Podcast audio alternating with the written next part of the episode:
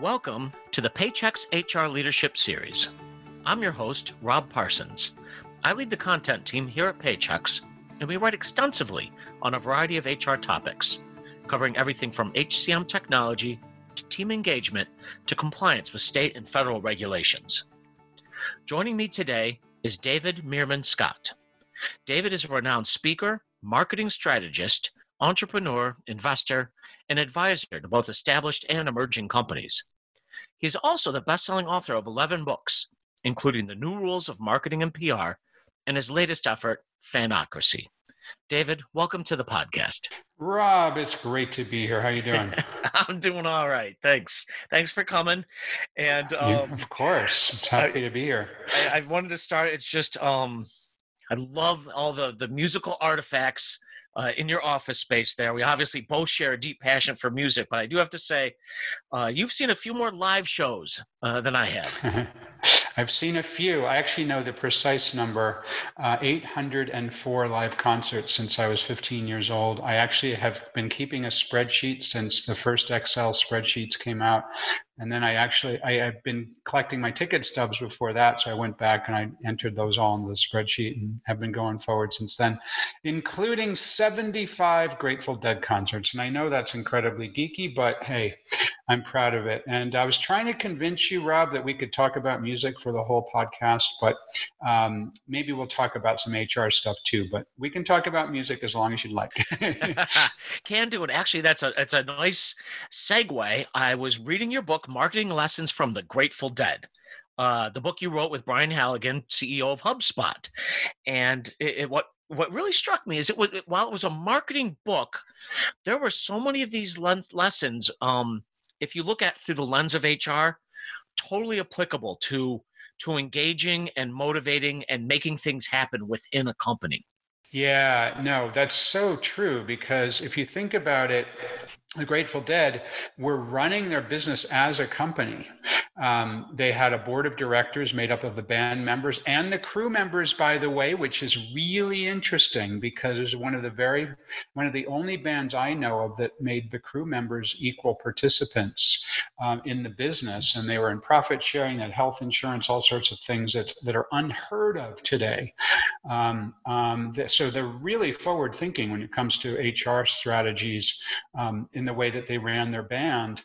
And in fact, for a long time, the president of Grateful Dead, the touring company, was the tour manager. It wasn't a band member. So it's just really interesting what they did and how they did it. I love it. And your latest book, Fanocracy, kind of it builds on some of those themes. And what I loved was how that, while it was maybe externally facing as well, once again, that can really be applied internally. So, yeah, this was so much fun to write, Fanocracy. I wrote it with my daughter, Reiko. She's now 27 years old. We started this project about 5 years ago, because I was lamenting to her, I was like, I need to come up with some new idea for a book. And, I love writing about digital marketing, but I've done that enough. I want to think about something new. And so we just started talking then a separate conversation about the things that we're a fan of. And she obviously knows I'm a huge live music fan. I actually indoctrinated her into it. The first show I brought her to, she was 7 years old. It was the Psychedelic Furs, the Go-Go's, nice, and the B-52s, which was nice. Quite a lineup, I must say. And then the first time she chose the band, she was 9 and she wanted to go see Pink. Not a bad start for a young lady, and she's introduced me to a ton of new music since then. But her real love is Harry Potter. She's seen every movie multiple times, read every book multiple times, and even wrote an 85,000-word alternative ending to the Harry Potter series where Draco Malfoy is a spy for the Order of the Phoenix. And so I'm a huge live music fan. I'm obviously an older generation than her because I'm her father. I'm a man. She's a woman. My wife is Japanese. Reiko is mixed race and was born in Tokyo. And she's a medical doctor. She just started in the emergency department as a doctor in the Boston Medical Center. So we're utterly different as people, my daughter and I, but we had the same idea of fandom. her being a fan of Harry Potter, me being a fan of live music, especially the Grateful Dead. So we decided to research, you know, how and why do people become fans? Spent 5 years doing that, dug into things like the neuroscience of fandom, what's going on in the brain when we become a fan of something. And one of the, there are a couple of things that were incredibly surprising, but one of the most surprising things is that any person, organization, idea can build fans. And so we ran across B2B companies that have fans. We ran across insurance companies that have fans. By the way, and everyone hates insurance companies, but there are some that have fans. We found a U.S. government agency, that has over 60 million fans. You can be walking down the street of any city in the world and not be surprised if someone's approaching you wearing a NASA t-shirt. NASA is a government. NASA is a government agency with tens of millions of fans. And I actually had I spent a full day with the administrator of NASA, Jim Bridenstine, talking about just this idea about how, because they have cultivated so many fans, they have. And by the way, with their employees as well, because people love to work at NASA, because they've done such a great job cultivating fans. The politicians and government officials recognize that people love NASA. The American people love NASA. Therefore, they get funding. And if you hated NASA, I mean, why the hell are we spending all this money on space? They wouldn't get the funding. So it's interesting that fandom actually is a business growth engine. It is. It's interesting. They're still trying to get rid of the post office. I don't know how many. Every once in a while, you see someone with a post office T-shirt, and I can't decide whether that's being ironic or not. But yeah, you know, fandom. It's just such an interesting topic. And what I liked when we last talked about this was that idea of passion, and all the different ways it comes through. And maybe you can tell our listeners a little bit about how we can, I guess, let it come through, for lack of a better term. Yeah, you know, it's really, really interesting from the perspective of HR, how fabulously important people's passions are to them as an individual. And this was the most surprising thing in our research of the book.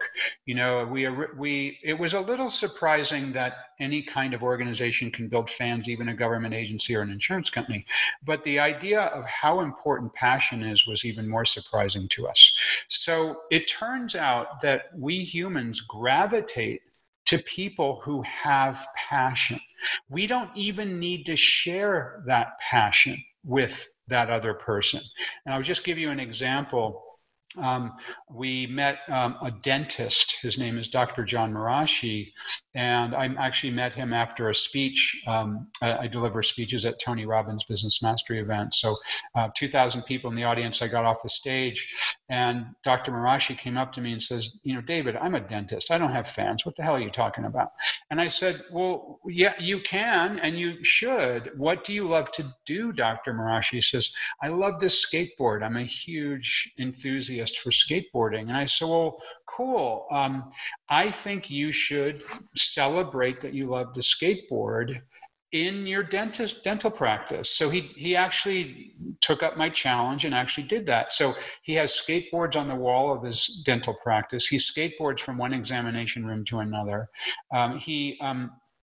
He has an Instagram with 15,000 followers, where many of the photos are of him skateboarding. On his website, his practice website, he has pictures not of just of him in his white coat looking dental-like, but he also has pictures of him skateboarding.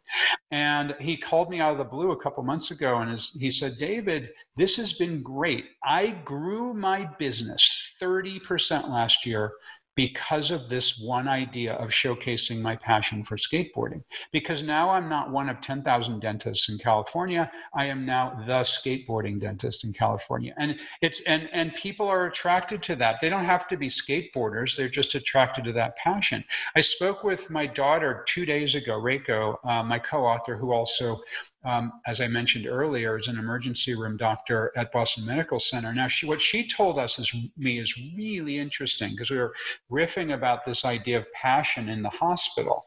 And she said that in the era of COVID that we're in right now, they have to don all of this PPE, personal protective equipment. You know, they have to put on their surgical scrubs, and they put on another set of gowns, and they actually put on two masks. They put on a face shield. And she said, Daddy, what's so interesting to me is that once we put all that stuff on, we're not human anymore, because the patient can't see us as a human. We look like an alien coming into their room. And so what I've done, and what many, many, many other doctors do, is we show our passion for something by putting on a pin onto our white coat, or onto our PPE, or onto our scrubs. I know some doctors who wear Boston Red Sox face masks over the top of their N95 mask. She said, I have a Black Lives Matter and a LGBTQ rainbow on my badge, sticker on my badge. And sometimes she wears a Harry Potter pin. And she said that the patients light up. And they don't have to be a Red Sox fan. They don't have to be a Harry Potter fan. They don't have to support necessarily Black Lives Matter. But all of a sudden, she's able to relate as a person to her patients simply by showing that she's passionate about something and she's a human. And I think that this idea is really interesting from the perspective of what HR people should be thinking about, because many times, you know, in my experience, when I used to work for companies, it didn't seem appropriate to celebrate what you love. It didn't seem appropriate to put a poster of the Grateful Dead up in your office. It didn't seem appropriate to wear a T-shirt of your favorite rock band.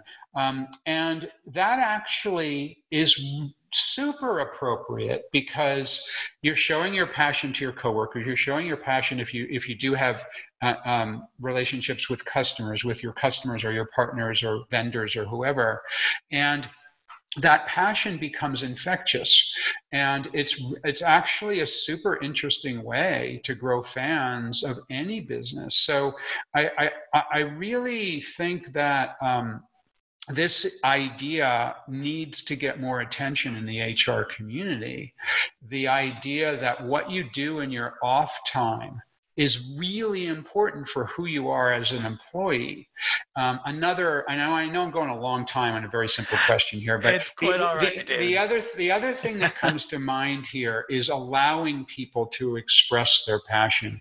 And here's what I mean by that. You know, if you have a marathon runner as an employee and they need a weird set of hours in order to train, you know, they've got to leave every day at 3:00 for 3 months to train. Great. Congratulations. You're going for this awesome goal. We wish you the best. Please leave every day at 3:00. That's totally cool. And I've heard from people who have this kind of passion, and they're like, my company says I can do it, but I can sense they don't like it. And I can sense they get annoyed when I say I can't make a meeting that's scheduled at 4:00. But the companies that truly honor that and celebrate that, have employees that become passionate about the things they love, and they're absolutely make better employees. I love that. And I love, it's got to be so important now when the lines between work and personal have never been as blurred. It's never been as murky as it's been these last few months. Oh, yeah, especially these last few months where many, depending on the business, of course, but many people work from home. Many of us have numerous Zoom calls that we participate in. And, you know, I've had people say to me, David, I change out of my rock band T-shirt that I love into a corporate shirt before I go on the Zoom. I was talking to my friend who's the chief marketing officer at a company called Skillsoft, and she told me that it's a big technology company. And they do online education, and she told me that she had conversations with the HR people, and she said, it's totally cool in our meetings if you want to wear a band T-shirt. And they had to wear your favorite band T-shirt to the Zoom meeting day. There you go. And I have a screen, I actually got a screenshot of it because it's super cool. There's like 25 people and they're all standing up and pointing to their band t-shirts. And that's just a little thing I know, but it's really powerful stuff. It is. And it's really helping individuals be themselves, express themselves. And there's got to be room for that. I love that story you just told, because it's a little bit of joy. It's a little bit of joy to be able to share a bit of yourself out to the world and let people know what you're into. It is. And then the other thing, and I've mentioned this already, but it does serve as a powerful thing for customers. Whether you're looking for a new dentist and you decide that the skateboarding dentist is right for you, whether you're a patient who's super scared to go into a hospital emergency room because you're really sick and you encounter a doctor who's wearing a Red Sox face mask and it makes you smile, or you deal with somebody at a company who tells you they're training for a marathon. I mean, these are really great things. Or they sing in a cover band, for example, Rob. Oh yeah, I know a couple people that do that. It leads to another interesting point. I've always loved the idea of tribes. Yes, having my tribe and being a part of something unique and special, like a sports team, like an Apple, like a Peloton. How do we as HR leaders? Can we activate that? Does that have to just be an informal process, or are there things we can do to cultivate that type of sharing and connecting and engaging? I think it is something that can be cultivated. And I've actually done a lot of like digging around into this topic. And I think that if you think about it, there's sort of two elements of this. How do you cultivate it with the outside world or with your customers? And then how can you cultivate a culture where people absolutely love to be part of a tribe, and that tribe is the company they work for? So let's look at that for a second. Absolutely, there's no question that if you think about the culture you're building, you can create employees who are fans of the company that they work for. And I'd actually share an example of the company is HubSpot. And I've been fortunate to serve on the advisory board of HubSpot since the very beginning. They founded in 2006. I joined them in 2007 as an advisor. At the time I joined them, they had less than 10 employees. They had only beta software, no customers. They announced their earnings yesterday. Their market cap on the New York Stock Exchange is over $10 billion. They have 87,000 customers, and they expect to do something like $700 million in revenue this year. So how do you go from founding your company in 2006 to a $10 billion market cap in 2020? That's only 14 years. Well, it comes down to the culture that you create in the company, and they have over 3,000 employees now. And you mentioned earlier Marketing Lessons from the Grateful Dead, which I wrote with Brian Halligan, the CEO of HubSpot, and he and I are buddies, and I've talked with him about this. They specifically set out to develop a company culture where people love HubSpot. And you can actually check out their culture code because it's available on the web. Just type in onto Google HubSpot culture code and you'll find it. They posted that originally on SlideShare. Last time I checked, I think it had something like 4 million views. I mean, can you imagine? Just think about that for a minute. A company culture code, a B2B software company's culture code has 4 million views on SlideShare. I mean, that just says a lot right there. But anyway, they have a number of different things that are really interesting there. They say there is no vacation policy. You take what you need. They are obsessed about transparency and honesty. They're so obsessed about transparency that they tell employees way more than most companies do about what's going on internally. They have a super active wiki and super active Slack channels where people discuss all different aspects of what's going on in the company.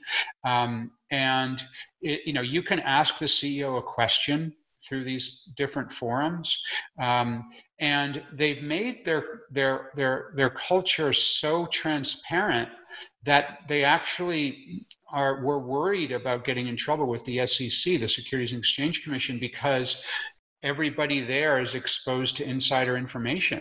Yeah, right? And all the time. Because, yeah. Right, because most companies, only the senior, very senior executives and maybe people in the accounting department know what's going on in the inner workings of the company. But at HubSpot, there's so much going on that everyone is considered an insider from the perspective of the SEC, and they can't trade their stock during certain times of the year. So what does all of this lead to? Of course, it leads to the success that we just talked about, where their earnings announcement that they did yesterday was spectacular, and they've been growing steadily since they founded in 2006. But the other thing that's interesting, people truly do love to work at HubSpot, and they were named the number one best company to work for by employees on Glassdoor. And so to be number one on Glassdoor, that's kind of cool. Yeah, that's a huge win for an HR team who's trying to get the best talent so that they can continue to be successful. That's absolutely right. And I spoke with Katie Burke, who's their chief people officer, about this. And she said, we do not cultivate the reviews on Glassdoor. We're separate from Glassdoor. Glassdoor does their thing. Employees, if they want to, can contribute. They want to, and they do, and they made us number one. We focus on the culture. We want to make a company that people love to work at. We want to make a company where people can feel that they can make a difference. We want to make a company where people feel that if they do a good job, they can get promoted into the next job that they want to do, and that they love their coworkers. And they truly are building that in a very, very remarkable way. And I'm lucky because I'm very closely associated with them, but I'm not an actual employee. So it's kind of the best of both worlds, and I'm able to see what they do in a very intimate way, but I'm not actually an employee, so I can look at it as an outsider as well. And I really enjoyed hearing that it was on purpose. I get the feeling so many companies, their culture happens by accident. The culture becomes what it becomes. There's not this purposeful vision from the top that says this is not just the business we're trying to build, but the kind of company we're trying to be, the people we're trying to be. Yes. No, and they did, and they specifically set out to do it. And that culture code is a working document. It changes now and then when it needs to, but it's absolutely something that they set out to do. They said, we want to make a company that people love to work at, that they love to recruit their friends to work there, that they love to share how great the company is, and potentially generate new customers for the company. And it absolutely does work. And you can see that, I'm going to say it again, but go to HubSpot Culture Code and just see what they codified that every employee can see and work from. Yeah, I want to check that out. We are very strong in our values here at Paychex, and they've served us very well these past few months. And I very much appreciate the attention and leadership that we have around that area. So what's on the horizon, David? As HR leaders are looking ahead, trying to get ahead of this game, trying to build this Fanocracy within their organizations, what kind of tools and techniques should we be thinking about beyond culture? You know, what's interesting to me right now, I'm fascinated by it, is we're now roughly 6 months into this pandemic that we're all dealing with. And I think we've kind of figured out this, if it's the kind of business you run, the work from home thing. We've kind of figured out how do you do the Zoom thing or the Microsoft Teams thing or whichever tool you use. Mm-hmm. That feels like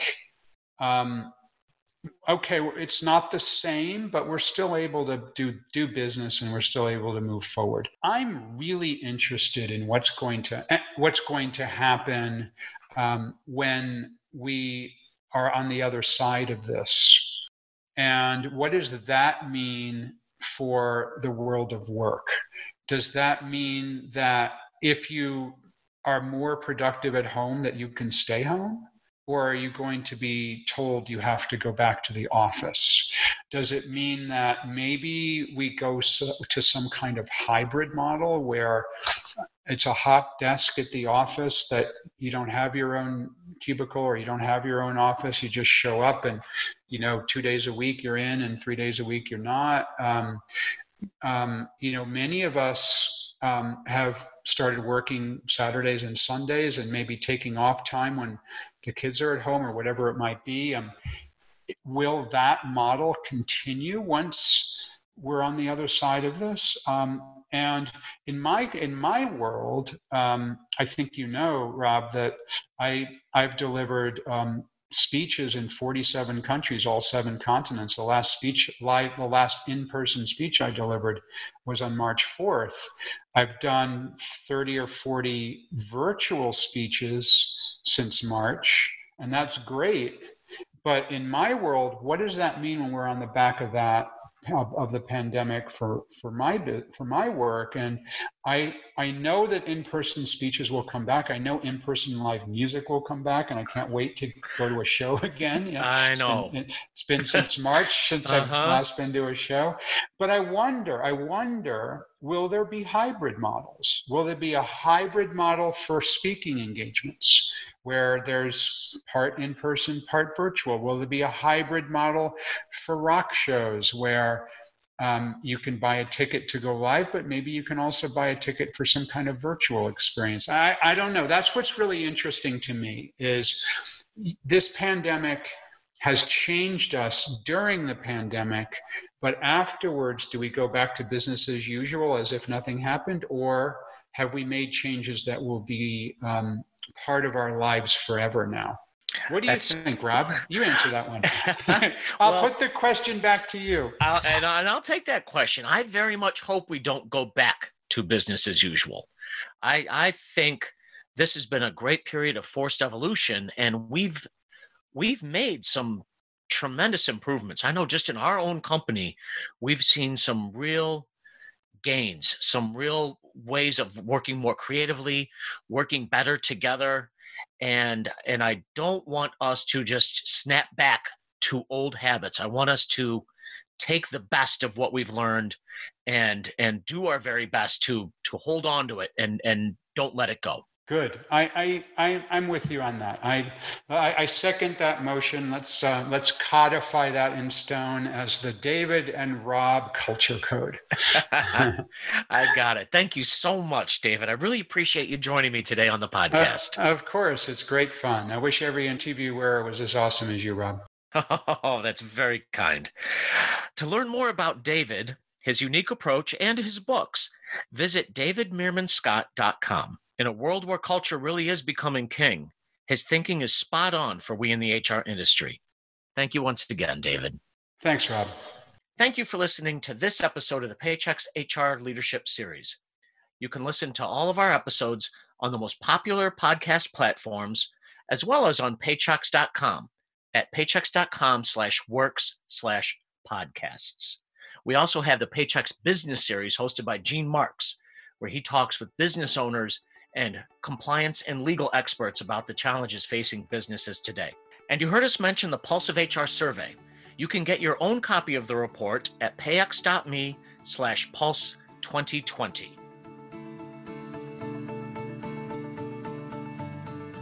This podcast is property of Paychex, Inc., 2020, all rights reserved.